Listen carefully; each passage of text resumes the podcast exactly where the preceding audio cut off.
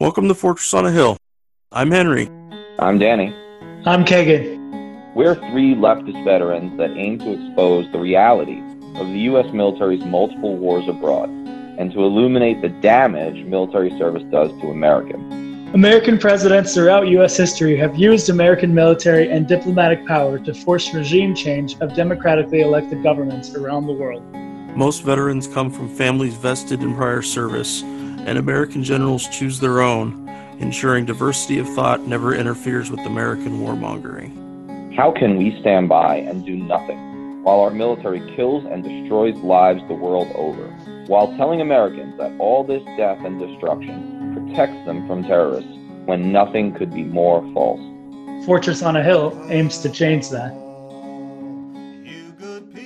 All right. Hey, listeners. Uh, another Fortress on a Hill podcast uh, in another crazy week, in another crazy year. I mean, how many people have seen 2020 am i right question mark as people's status on any sort of social media uh, it's been nuts uh, we've had so much to talk about. Frankly, I think we're not covering so many of the issues that we should be because there's just too much. But luckily, we've had some guests come on who take the conversation in directions we might not think to go in and uh, kind of check some blocks for us because we don't have time any longer to do special episodes on each event. So there's nobody better uh, to do that. To, to just talk about a range of issues in my experience uh, than Steve Poikonen, who is our guest today. Uh, he is the host of Slow News Day, which I think some listeners are familiar with already, um, not just because I had been on it a few months ago, but in general. And he also co hosts the Free Assange online vigil series. Uh, for those of you who don't know, the Slow News Day podcast, you know, as it describes itself, and I think this is great, uh, chronicles late stage capitalism from the heart of the empire, right? And then brings on guests, you know, who are fighting to change that. But, you know, I, I think that's just a really great way of putting it, right? So late stage capitalism, late stage empire, uh, these are related things. So when I was on uh, Slow News Day with Steve, we had a pretty great, I thought, wide ranging, maybe even zany in a good way conversation. and uh, so this should be interesting and in a good way. And so I'm, I'm really glad to have you, Steve, and thanks for doing it. Oh, well, thank you for having me. I, I appreciate it. And, uh, and yeah, it's, it, I've been able to talk to you uh, a couple of times on the vigil and then on my show. And I, I've, uh, I've, I've felt really, really good about those conversations. I thought they went really well.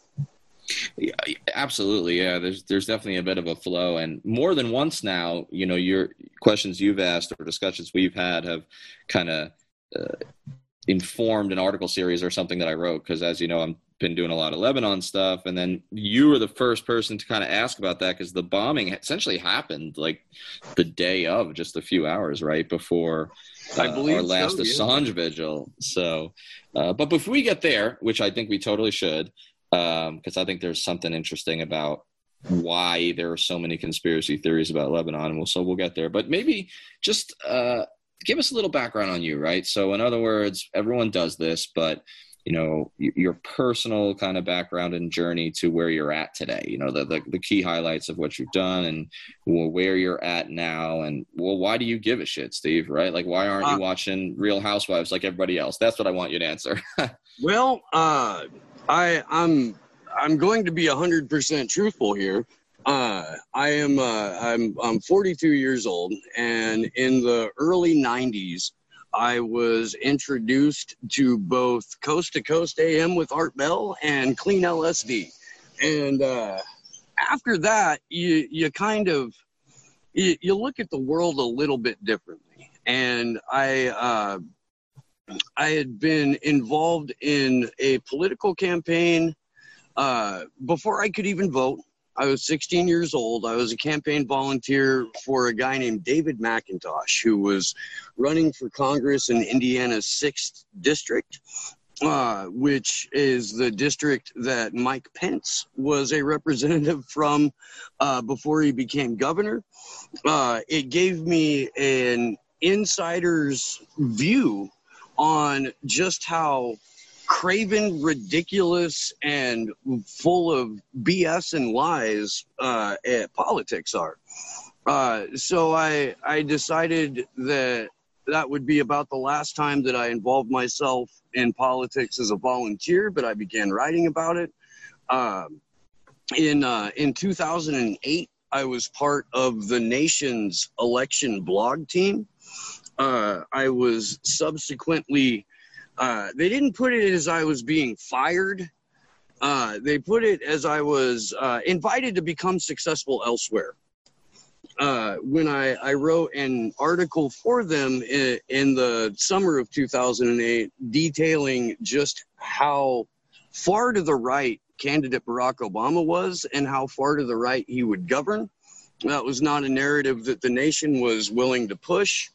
Uh, so they they canned me, and I was subsequently blacklisted from getting a job as a, a uh, political journalist in every form of legit media.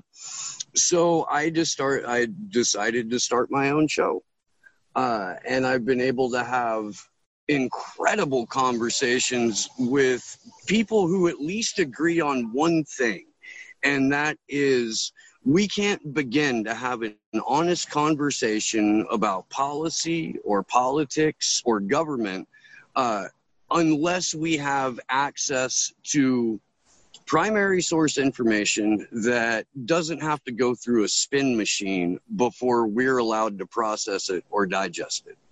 Uh, and so, out of that, you know, post partisan framing, um, that's when I got invited to be a part of Action for Assange and co host these Vigil series, uh, which we've been doing now for, I believe, 59 consecutive weeks. Uh, and that has just been one of the most bizarre and incredible experiences of my life. And I say that as a guy who has uh, who has been through some stuff and and seen some stuff. I don't know if I can swear on your show or not, so I'm trying. To oh, absolutely, you can. Okay. yeah. It's not uh, it's not acceptable. It's encouraged. No, okay. Well, well, Danny. Sjursen, I I've seen some shit. Right. Um, right. But uh, the, this is uh, you know, delving into how the national security state operates, how the, the Five Eyes Global Information Sharing Network operates, and uh, and how journalism is weaponized, and, and the way that it's targeted to individuals or groups of individuals uh, ha- has just been one of the more incredible experiences of my life. And I'm I'm kind of glad that you, you know, I mean, the way you describe it, uh, there obviously there's probably a thousand different threads that lead anyone to something, but this idea of, you know, kind of the, well, first of all, where you're from. I mean, this whole, the Indiana connection is interesting to me because, uh, you know, I first did a little canvassing for I will admit, Obama, uh, while still in the army in southern Indiana, right? Because I've been stationed at Fort Knox, as you know, right across the border. And, yeah. you know, Indiana is an interesting state, right? It's, uh, I mean, when Obama won it in 2008, it was like the first time since 64. And people don't realize, like, the Klan was big there, like, super big for a long time, and that there's yeah, just like a fact, lot of bellwether there. The county that I grew up in, and the county that, that Mike Pence represented for a number of years is where the uh, the quote unquote capital of the Klan uh, w- was housed, a little town called Elwood, Indiana. When I was in high school, um, we would go, you know, we go there for. I, I think my the time I went there was for track. Uh, Anderson, Indiana, where I'm from, is a, a very mixed city uh, in terms of like, you know, black people, white people, Mexicans, things like that. Uh, uh, it's the the intersection of agriculture and industry because it was a huge GM town until NAFTA. In fact, Chris Hedges, uh, uh, one of one of your uh, fairly frequent guests, uh, right, mentioned right. Anderson, Indiana, in America the Farewell Tour. Uh, and just right, kind of as an example of what happened when NAFTA was passed and how it affected towns in the Rust Belt. Uh, but when I went for a track meet, there were signs up. This is in the mid 90s, early 90s, signs in people's yards about N word go home. And they, we got there, and at the high school, there were Confederate flags with nooses hanging off of them and stuff like that. I did not enjoy uh, having multiple races come to their town for sporting events. It, it was uh, surreal.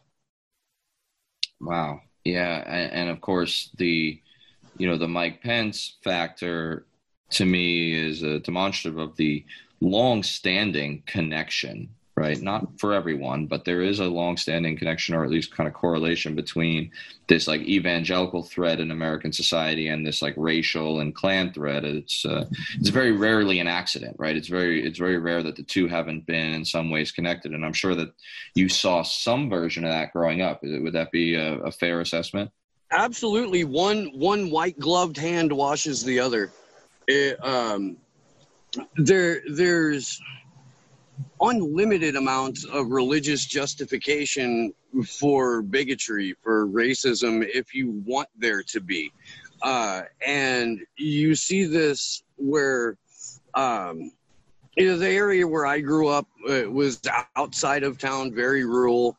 Uh, in, in, fact, the house that, that I grew up in was sandwiched in between like three plots uh, of farmland. Um, but you get this I I guess pockets of a, a homogenous culture, even though you uh, you live in a town, you know, you quote unquote live in a town that has uh, has people from all backgrounds, and there are people who maintain uh, their their ethnic purity, as such as it is, um, shrouded in religion and don't see the disconnect. And when you try to talk to them about the disconnect, the the first thing they do is, is tune you out immediately. you know, like it's impossible to have these conversations with people who have been taught their entire lives that you know they are are genetically superior to another human being based solely on their skin color or nation of origin and uh, it's just i mean really hard for for it was really hard for me to wrap my head around uh, because that's not the way that that we were brought up, you know. But our neighbors were, and so uh, no small amount uh, of you know interpersonal conflict. Um, and I got the hell out of that state as soon as I could uh, I, I think that, that it's called the crossroads of America for a reason because you're not just supposed to stop and stand in the crossroads. You're supposed to keep moving. So right, I did. Right. No, that's, I mean, that's just such an interesting, like, geographical, but like cultural and historical background. And I, I think that there are very few guests, like, there are very few people from any particular place where, there's not something about where they're from that informs you know a degree of uh, what happens later. But then you also sort of describe this media journey right? Like doing some presidential stuff on the blog for the nation. And and i guess what i wanted to ask is um, your experience in media right as you push through or probably some of your frustrations with that it sounds like reasonably uh, how did they sort of inform your work for action for Assange? In other words, like why does Assange matter would be the big question, and then like the smaller question is like how does that connect to your experiences with media leading into that, right? Um, uh, excellent questions there. Uh, so Julian Assange matters, and, and WikiLeaks matters because we do get to see that unspun primary source material that allows people to make up their own minds about how the world works and, and how governments truly operate, uh, how both public and private security agencies operate, who they're targeting, and we're we're kind of on the precipice uh, of determining whether or not investigative journalism as a thing continues to exist. If Julian Assange is, uh, I, we we don't use the word extradited anymore. We got lectured by a French gentleman named Viktor Dedaj, uh, as to we should stop using the language of empire when we communicate this. Julian Assange is not going to be extradited to the United States as much as he's going to be renditioned. Uh, and it's going to take place in broad daylight in a courtroom, a, a, kidnapping of a journalist and publisher who will be brought to the U.S., placed under special administrative measures, and more or less tortured to death uh, under a 175 year sentence for publishing the truth, for publishing vetted, verifiable, unquestioned documents. There's never been uh, uh, a single point in WikiLeaks history where there was a lawsuit that determined the material that they published was false. They have a 100% accuracy rating, making them unique in the world of journalism. Um, and we and because we don't get that from other outlets, because we don't have a uh, you know our version, because we have our version of state media, what we get are think tank talking points and propaganda and you know red team blue team spin. Um, so wikileaks is incredibly unique. Julian assange is incredibly unique because what they're doing is providing us uh, they're providing us with the ability to make up our own minds. And that's not something we normally see in media. Um, and of course, you know, uh, 17 charges under the Espionage Act and an additional, now expanded conspiracy to commit computer intrusion charge. Uh, there, the U.S. Department of Justice is trying to criminalize investigative journalism. And if that's allowed to happen, we only have state approved news segments. We only have national security state talking points and that's not that's not how a free society functions. And, and the way that that has informed what we do and the way that it's shaped what we do is uh, is we try to emulate the model of wikileaks' scientific journalism which is looking at a document or looking at a set of documents or a te- you know transcribed testimony and um, and dissecting it not letting outside influences, personal biases, things of that nature uh, take over too much in our reporting. I mean, certainly we do have a bias. We would like to see Julian Assange free and alive and working. Um, but that that also means that we personally believe that there should be 80 or 100 or 500 outlets doing exactly what WikiLeaks is doing. And the competition in media shouldn't be who can get the highest ratings based off of infotainment. It should be who is dealing in accuracy. Yeah, and, that, and, and, yet there aren't, right? I mean, no. not, not only are there not other Julian Assange WikiLeaks sources, there's also no talk of him on the media. Like this trial, right? It's it's blacked out to some extent. This trial determines the course of journalism going forward. This is the single biggest press freedom trial in my lifetime, certainly. In the media blackout over it, it is it, at first it was frustrating, then it was frightening, and now it's just tragic uh, because there are a lot of people who are walking around acting like they might not be next. And we're talking about the reporters who published the Afghan papers through the Washington Post last year. Um, uh, there was a, a, the Australian Broadcasting Company uh, published their own version of the Afghan papers, and that was material that came through a whistleblower, uh, the Australian Army lawyer named David McBride he's facing 50 years, and the journalist who published it is also uh, subject to charges.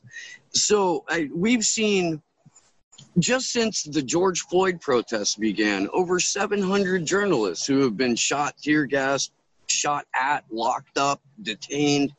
Uh, this is a, a global war on journalism, and the public is largely unaware because if the news doesn't tell them about it, if they're not being told what to think and how to think about it, they don't think about it. And this goes double for politicians. We only heard Julian Assange's name once or twice in the entire Democratic primary, and that came out of Tulsi Gabbard's mouth, who was already being smeared as a Russian asset and an Assad, Assad apologist. Uh, so if your pet politician isn't talking about this, if your Congress critters aren't talking about this, then you as an individual citizen aren't focused on it. It goes the exact same for you know, content creators and journalists, people involved in YouTube and that that kind of deal.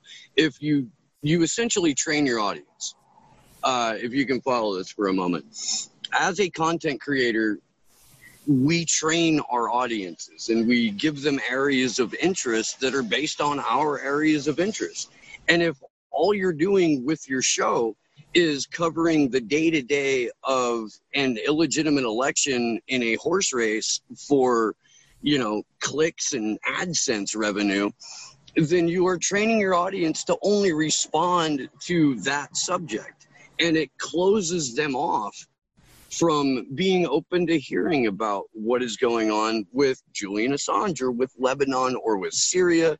Uh, any place that the empire has expanded to, I don't. I never hear a content creator talk about uh, the the ramped up role of AFRICOM over the last seven to ten years. You know, it, it's um, the way that that we monetized thought and put it out on these platforms has allowed for rigid control of the conversation. Do you know what I mean? Absolutely. I'm glad you brought up the AFRICOM thing because, yeah, uh, Henry, I'll turn it over to you, but like this foreign policy connection is huge. So I'd like to discuss Chelsea Manning and her relationship with uh, Julian a little bit. Um, okay. Chelsea, of course, you know, went to she went to major media outlets like the New York Times and the Washington Post before refusing to, or who both refused to take any of the documents before she contacted Julian and, and WikiLeaks. Now, I served two tours in Iraq, so the Iraq War logs, among other topics in, in her releases, are an incredibly precious resource to me, along with Chelsea herself. The fact that uh, an active duty soldier chose humanity over militarism it means the world to me.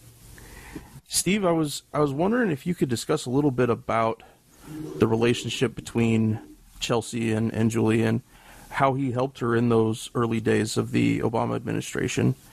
And do you honestly think the U.S. government will ever leave her alone, whether as trying to target Assange with the uh, recent grand juries or uh, other activists?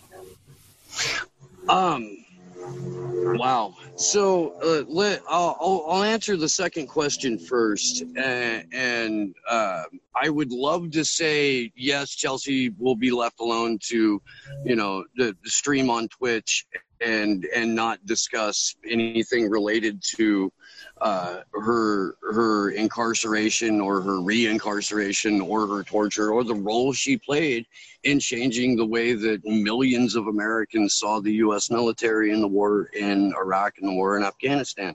However, uh, we we live in an empire. We, the citizens of empire, are subjected to the whims of the rulers, and we saw this with Chelsea Manning, uh, in that the way that her sentence was commuted instead of her receiving a full pardon.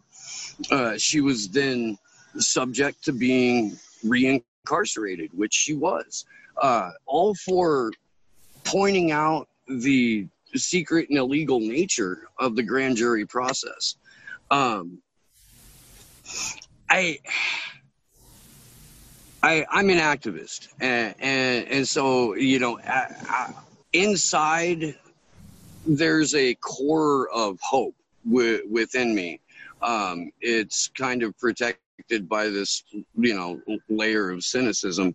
Um, but I, I do, I always maintain hope that we're going to win this. I always maintain hope that uh, Chelsea Manning will live a, a full and long life for the rest of her days without being subjected to the whims of empire. Um, but I I know that uh, that should a, a reason be manufactured to haul her back in front of another secret grand jury, um, then this process will start up all over again.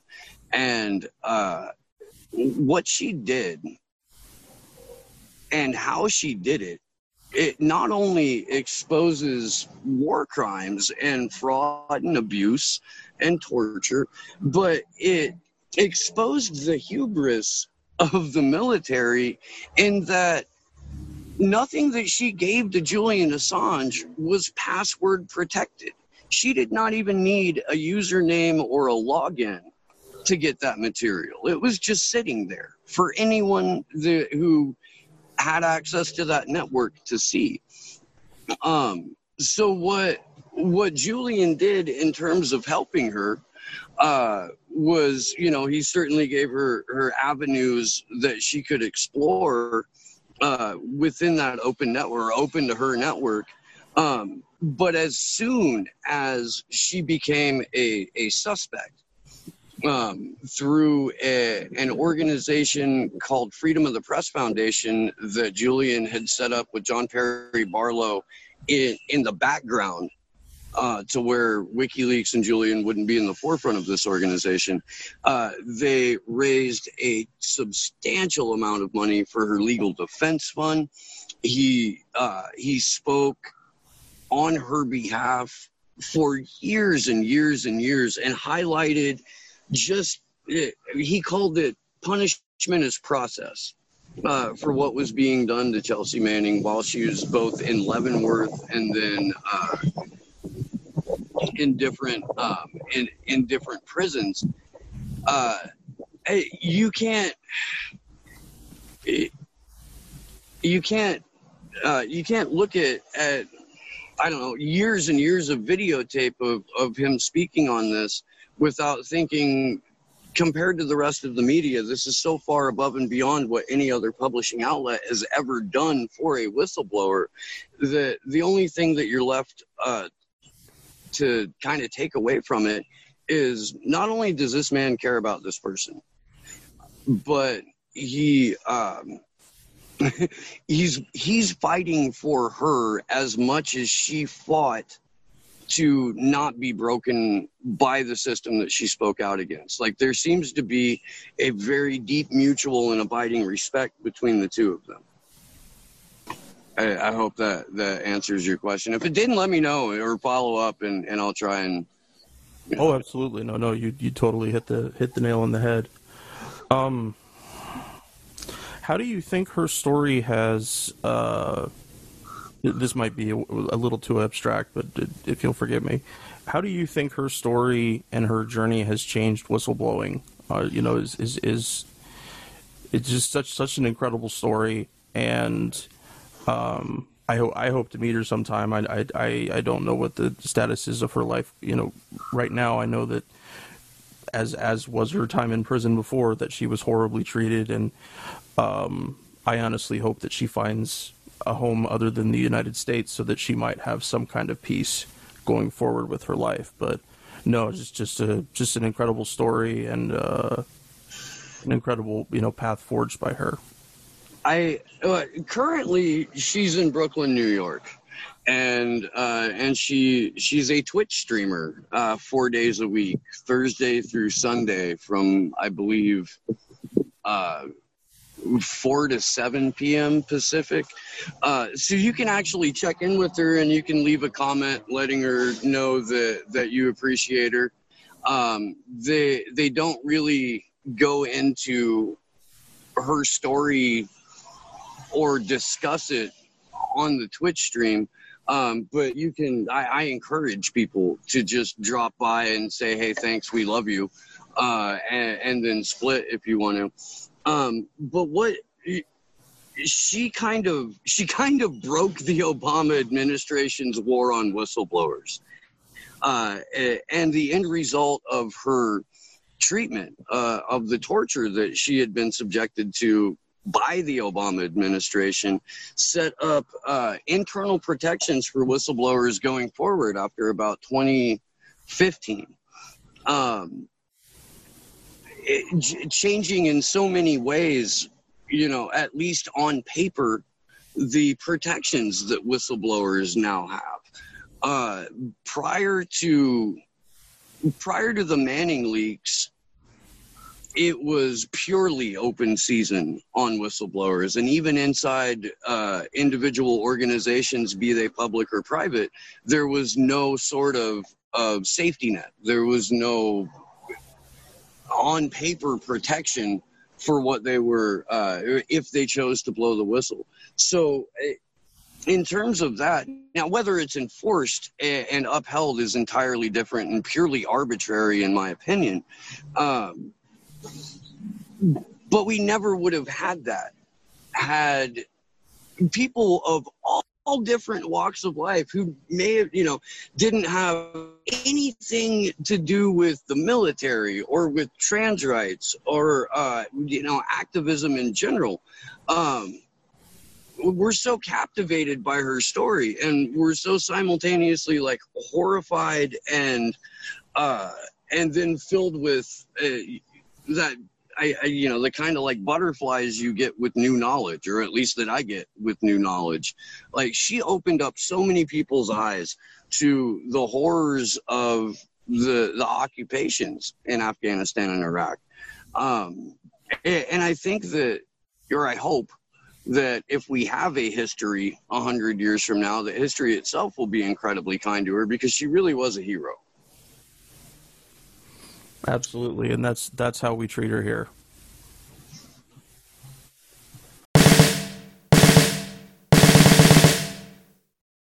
The guys and I love doing the podcast.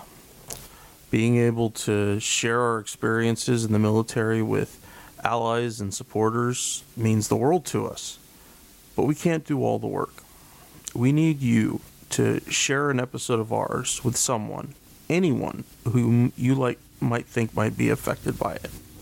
Young people looking to join the military, or parents advocating for one, conscientious citizens who care about the violence the U.S. wages in their name, advocates for women and people of color who understand the harsh environment the military creates for females and minorities and inflicts on minorities around the globe, and anyone else you think it might affect, please take a moment pause the episode, share this with them. Now, our podcast is supported in a few different ways. First, there's Patreon, where we're blessed to have an array of wonderful supporters helping the guys and I pay for some of the podcast's expenses. Those who contribute $10 a month or more will be mentioned right here as an honorary producer, helping keep you, our listeners, stocked with new episodes but you don't have to contribute ten dollars a month to uh, to help us. For as little as a dollar a month, you can keep us going, paying for hosting and storage fees, transcribing old and new episodes, promoting and expanding the podcast, and more. I'm sure I can't think of at the moment. So let's bring out these honorary producers, and they are Will Arens, Fahim Shirazi, James O'Barr. Adam Bellows, Eric Phillips, Paul Appel, Julie Dupree, Thomas Benson, Emma P., Janet Hanson, Lawrence Taylor, Tristan Oliver, Marwan Marwan, and the Status Quo podcast. Your contributions are wonderfully helpful to us. Thank you so much. However, if Patreon isn't your style, you can always contribute directly to us through PayPal at paypal.me forward slash on Hill. Or please check out our store on Spreadshirt.com. Make sure you check for promo codes before you order. And now, let's get back to the podcast.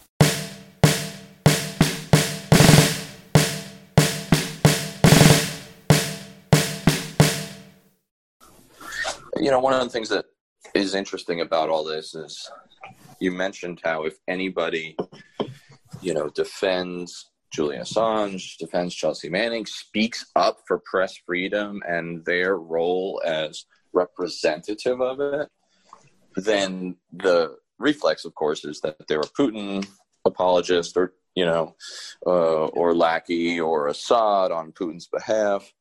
And I was thinking about that. Steve, I don't know if you've seen or Henry that Rogan clip where uh, I think it's Bari Weiss or wh- whatever her name is, the uh, New York Times journalist is on. Yeah, the Yeah, she re-. Yeah, she says to Rogan, like when he brings up all the different candidates that are in the race, like just to get her think her view on it. As soon as he says Tulsi Gabbard, she's like, "Oh, come on, she's an Assad toady." And then of course he like asks the follow on, like, "Well, why do you say that?" But I think he was looking for like, "Well, what's the evidence that she's a toady?" And Weiss is like, kind of like, I don't. She wasn't even sure what toady meant. She was like, "I think I'm using that word correctly."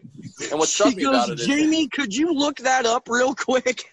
yeah, it's it's an incredible clip, and like I just rewatched it the other day, and in other words, like you're a columnist at the New York Times, the paper of record.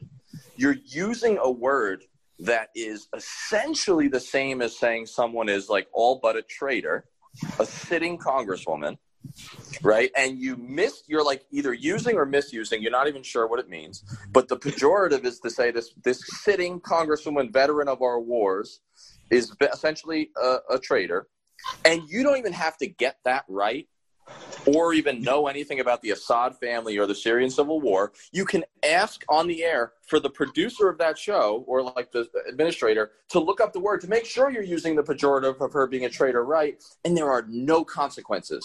Like that to me was like the mainstream media and microcosm. Like so you if you defend like Tulsi had, you say any words about Assange, like you can be smeared as a traitor to your country despite being a veteran and there's no consequences for like the mainstream media. So it really does i think it kind of links together your experience in media leading up to this and then your fight for assange now right? I don't really have a question. I just want to know what you think about that No, I, I, my favorite thing about that, my favorite thing about the Bari Weiss interview and what happened uh, the, as a, a fallout from that is it gave us a brand new word in the English lexicon, and that word is smugnerant.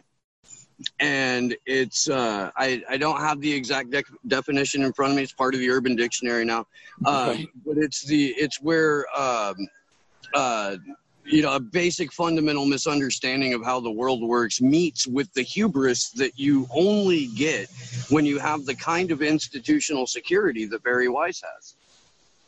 Um, it, it's it is it's a it's a microcosm uh, Wow. of of establishment media, uh, and uh, and credit to um, to the Jimmy Dore show for showing that clip in a live show pr- uh, that that spawned the word smugnerant. Um, I, it's I tell people it really is a perfect word I, I tell people on my show all the time that we live in a fucking cartoon. And uh, this is just one of those things that, yeah, it's a joke, but it's starting to not be a joke anymore. We really do live in a cartoon. And, and that clip uh, and that that little scene there that happened on Joe Rogan's show is just so indicative of the cartoon. And people still listen to Bari Weiss. I don't know how many anymore. Right, right. You know, I mean, she was able to keep her job after that. I remember a day when Jon Stewart on Crossfire and completely obliterated both Paul Begala and Tucker Carlson. And within like two months, the show was completely canceled because a comedian was able to shine a little light on what the show was and how it operated. They were so embarrassed they couldn't keep doing it anymore. And now it's like, well, we can just censor this person. We can just bury them by algorithm. We can uh, we can remove their YouTube channel, or we can take away their ability to make a living by doing, you know, independent media content creation. And and there's no, um, there's no. I, I get well. I guess this is all an outward manifestation of fear, but there's there's uh, seemingly no fear on the part of the people in power uh, because all they have to do is enter a few keystrokes and somebody's Twitter account is gone, or somebody's YouTube channel is gone, or their website gets taken down. And these decisions are made seemingly arbitrarily but it always goes one direction, Danny. It always goes against the people who are speaking outside of the narrative, regardless of where they fall politically. Absolutely. Uh, and the thing about her not losing her job, the thing about her still working at the New York Times to me is, you know, indicative of why they don't fight for Assange. You know, and I said this the first time that I was on the visual with you guys, and I'm sure you've heard it a thousand times, but this whole idea of like the mainstreams choosing not to stand with Julian because, you know, they're they are the toadies really for the establishment but you know regardless they don't stand with him and then there's one school of thought that thinks that that means that this is like the nazi analogy where someday they're going to wish they had because you know they're going to go for the Assanges of the world, and next thing you know they're going to come for them. You know, like the Jews, the communists, all that stuff. But actually, yeah. in a sense, that assumes that they don't already work for the state. It's the Washington Post, the New York Times. But the fact that she still has her job, the fact that you know people still read these folks, and that you don't even have to know what you're talking about to be assigned the beat of a certain subject for the paper of record of America, you know, is to me instructive that maybe it's the second one, right? Maybe it's the latter. Maybe they've worked for the state for a long, long time. And that's why the fight, or part of why the fight, you know, action for Assange, et cetera, is so important. There's a there's a book by Joel Whitney called Finks, F I N K S, and the the sub subtitle is uh, "How the CIA Tricked the World's Best Journalists." And it goes the the book opens in the late 40s, right after World War II, and it talks about how the CIA set up all of these journalistic outlets all over the planet. And that yes the editors knew that they were working for the cia and yes the the journalists in many cases knew that they were working for the cia um, and they still had the they still had their own hubris inside of them to uh, that made them think like okay well it's just this one article you know or it's just this one angle that that i'm being a parrot for, but I'm still my own person. And as you get further and further into the book, you discover that no, in fact, their lives have been completely taken over by this organization that um, that if they don't write the words that they're told, then they're subjected to being targeted. They're subjected to surveillance. Their bank accounts can disappear. Their home lives can be destroyed. And that has so permeated the culture of media in the last Jesus, what is that? Seventy years now? Seventy years? Uh, that that if people aren't fully aware that they're functionaries of the state, it's only because they've deluded themselves well enough. You know what I mean? Like they know they they know that they're doing state reporting. They know what they're allowed right. to print, and they know the limits of dissent that they're they're allowed to share. Uh, and they'll never cross that line because crossing that line could get them 175 years in a supermax. yeah, no, I mean, absolutely. So it's like a self, you know, it, it they're going to self censor. And I think initially maybe it comes from, oh, you know, like they want to protect their sources or they want to, you know, keep their job. And then, you know, that's bad enough that that's been going on. I mean, I think I, I've read about, you know, how Chris Hedges has talked about how he he was surprised by how many journalists, you know, in Bosnia or any of the other places he worked would just self censor. They didn't even have to be told by the yeah. military or the government, hey, don't report this. But now what we're finding out is that there's a whole other angle, the Orwellian rather than the you know Huxley angle, which is we will really put you in jail for two human lifespans back to back if yeah. you embarrass us. I mean, really, that's it too, right? If you embarrass us, that seems to be the key.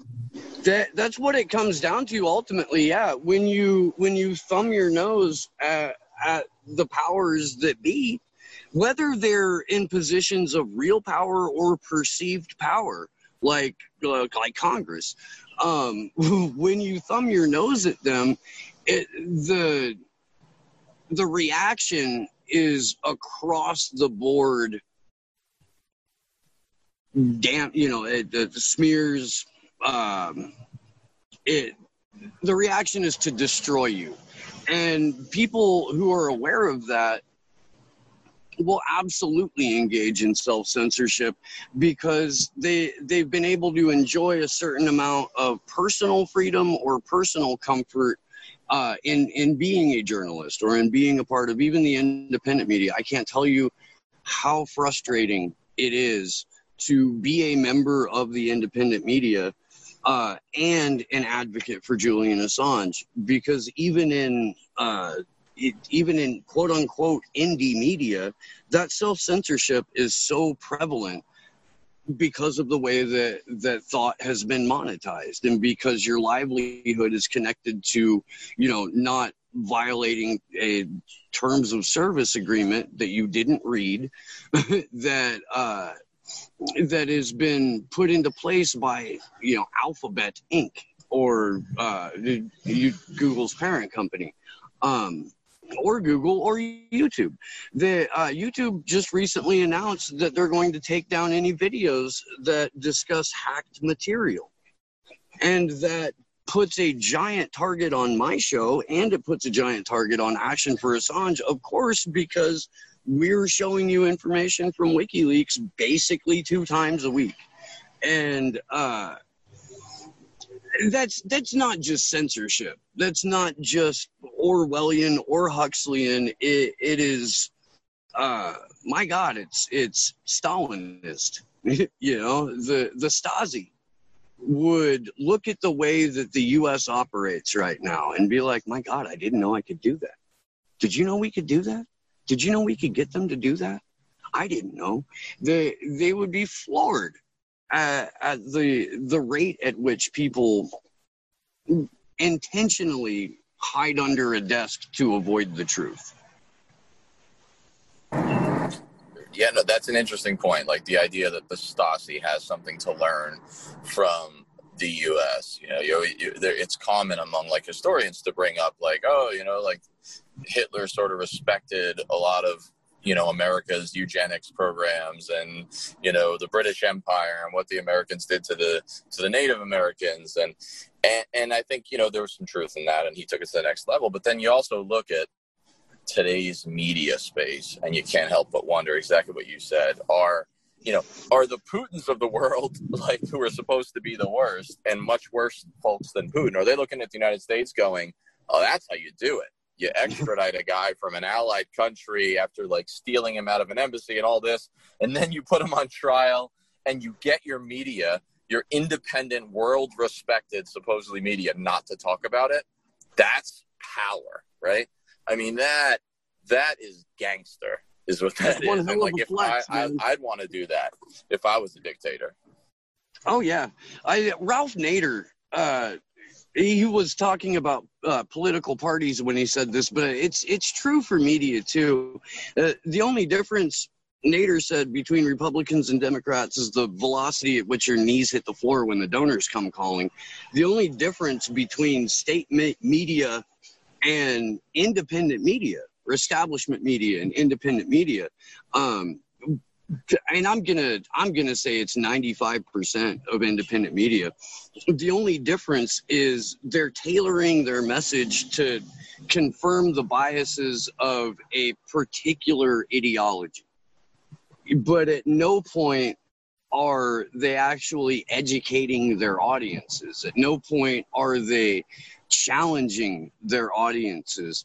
And and what we have is this like sick empty discussion about things that we that, are either fabricated out of whole cloth like russiagate uh, or um, just there to confirm the biases of well okay red team is good or trump is good or uh, joe biden is good or uh, you know maybe alexandria ocasio-cortez is is good and that's it. That's the end of the story. Like you can point your finger and wag it at establishment media as an independent content creator but almost in every case in every show that that people have they're still using mainstream establishment content as the baseline for their show. They're not going out and they're not interviewing independent journalists. They're not going out and they're not talking to you know members of Julian Assange's legal team or um, uh, like Lauri Love, someone who actually successfully fought off being extradited to the U.S. He's not getting a place to speak anywhere other than through like uh, consortium news or the Don't Extradite Assange campaign. And and again, this comes back to you know having a trained audience. The audience tunes out when you start talking about the death of investigative journalism because it's not Bernie good or Nancy Pelosi bad or Ted Cruz crazy.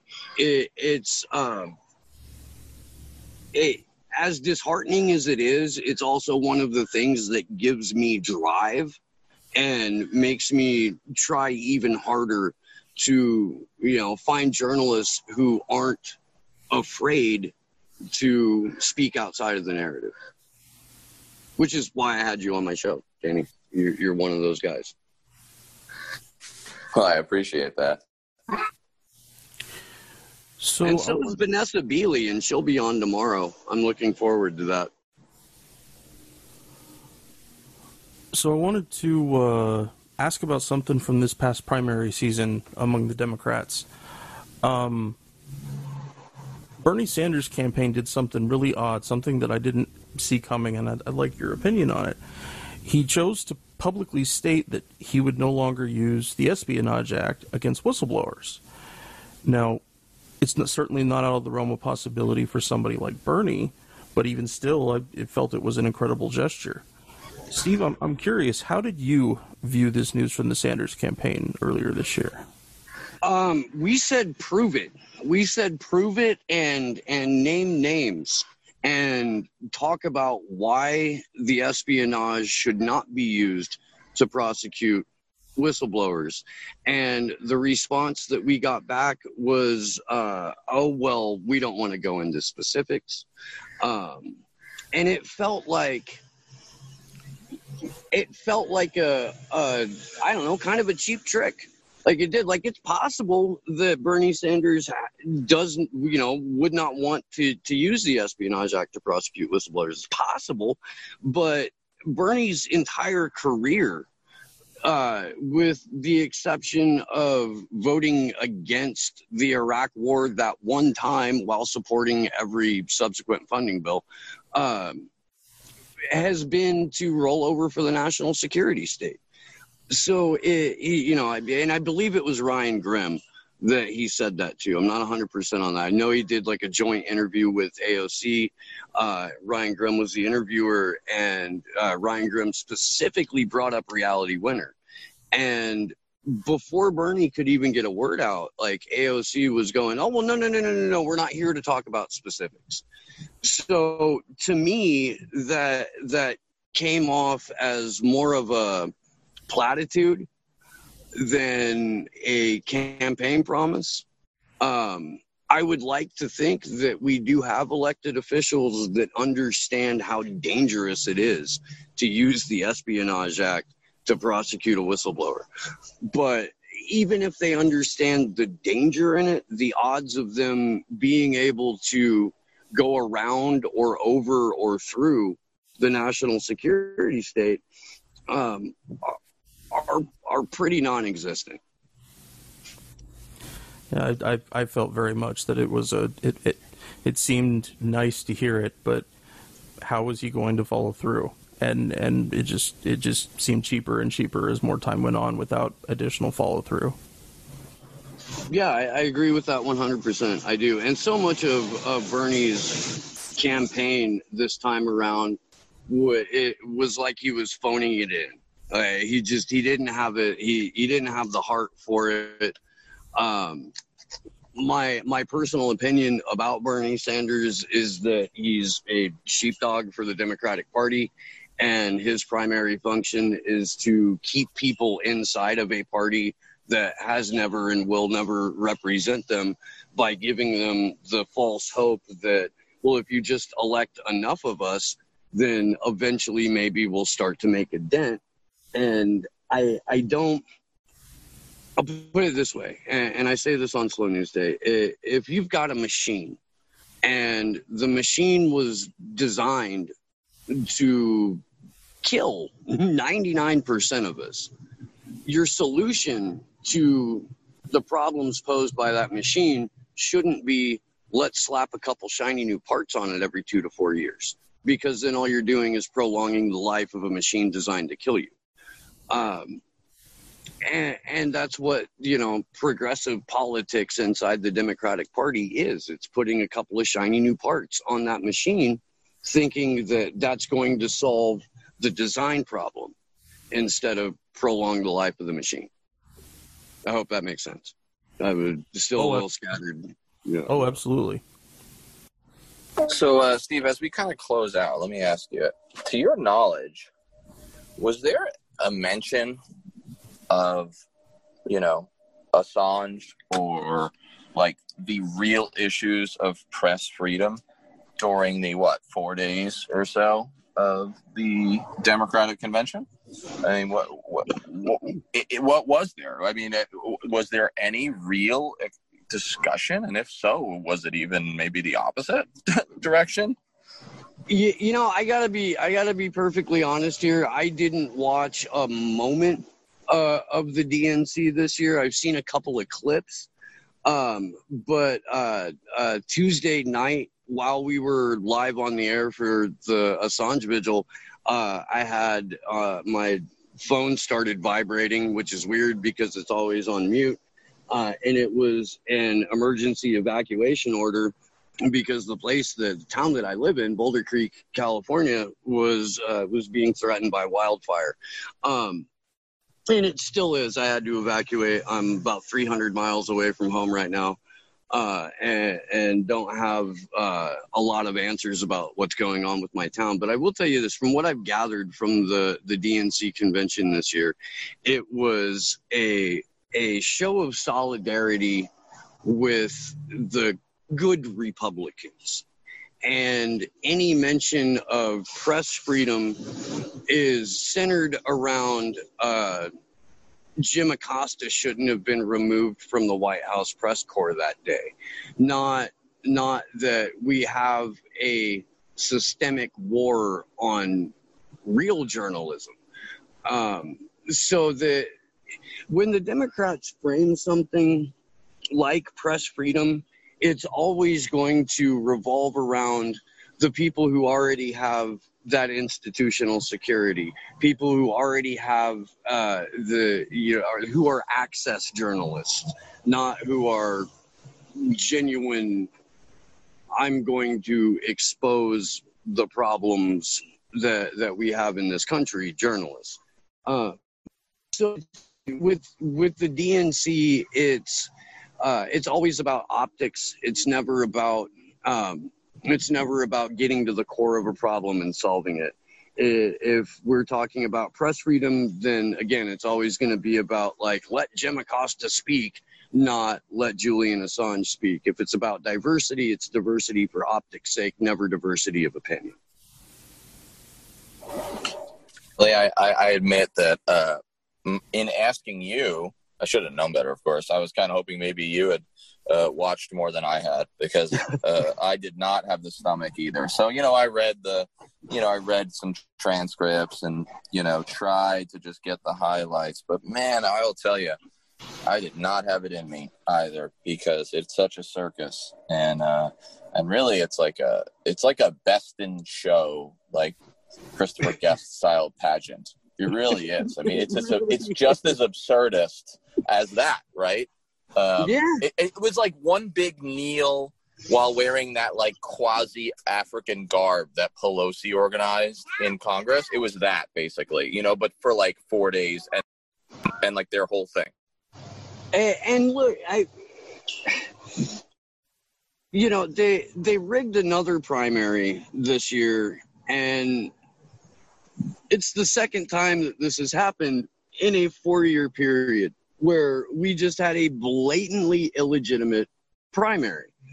And, and they did it to put forth a candidate in Joe Biden that both on paper and in rhetoric wants to govern to the right of Donald Trump, except for a com- uh, except for completely symbolic and empty gestures, and they're they're hoping that your four years of nonstop fear porn about the bad orange man will be enough to carry a man in Joe Biden who, let's be perfectly honest, has instant grits where his brain should be.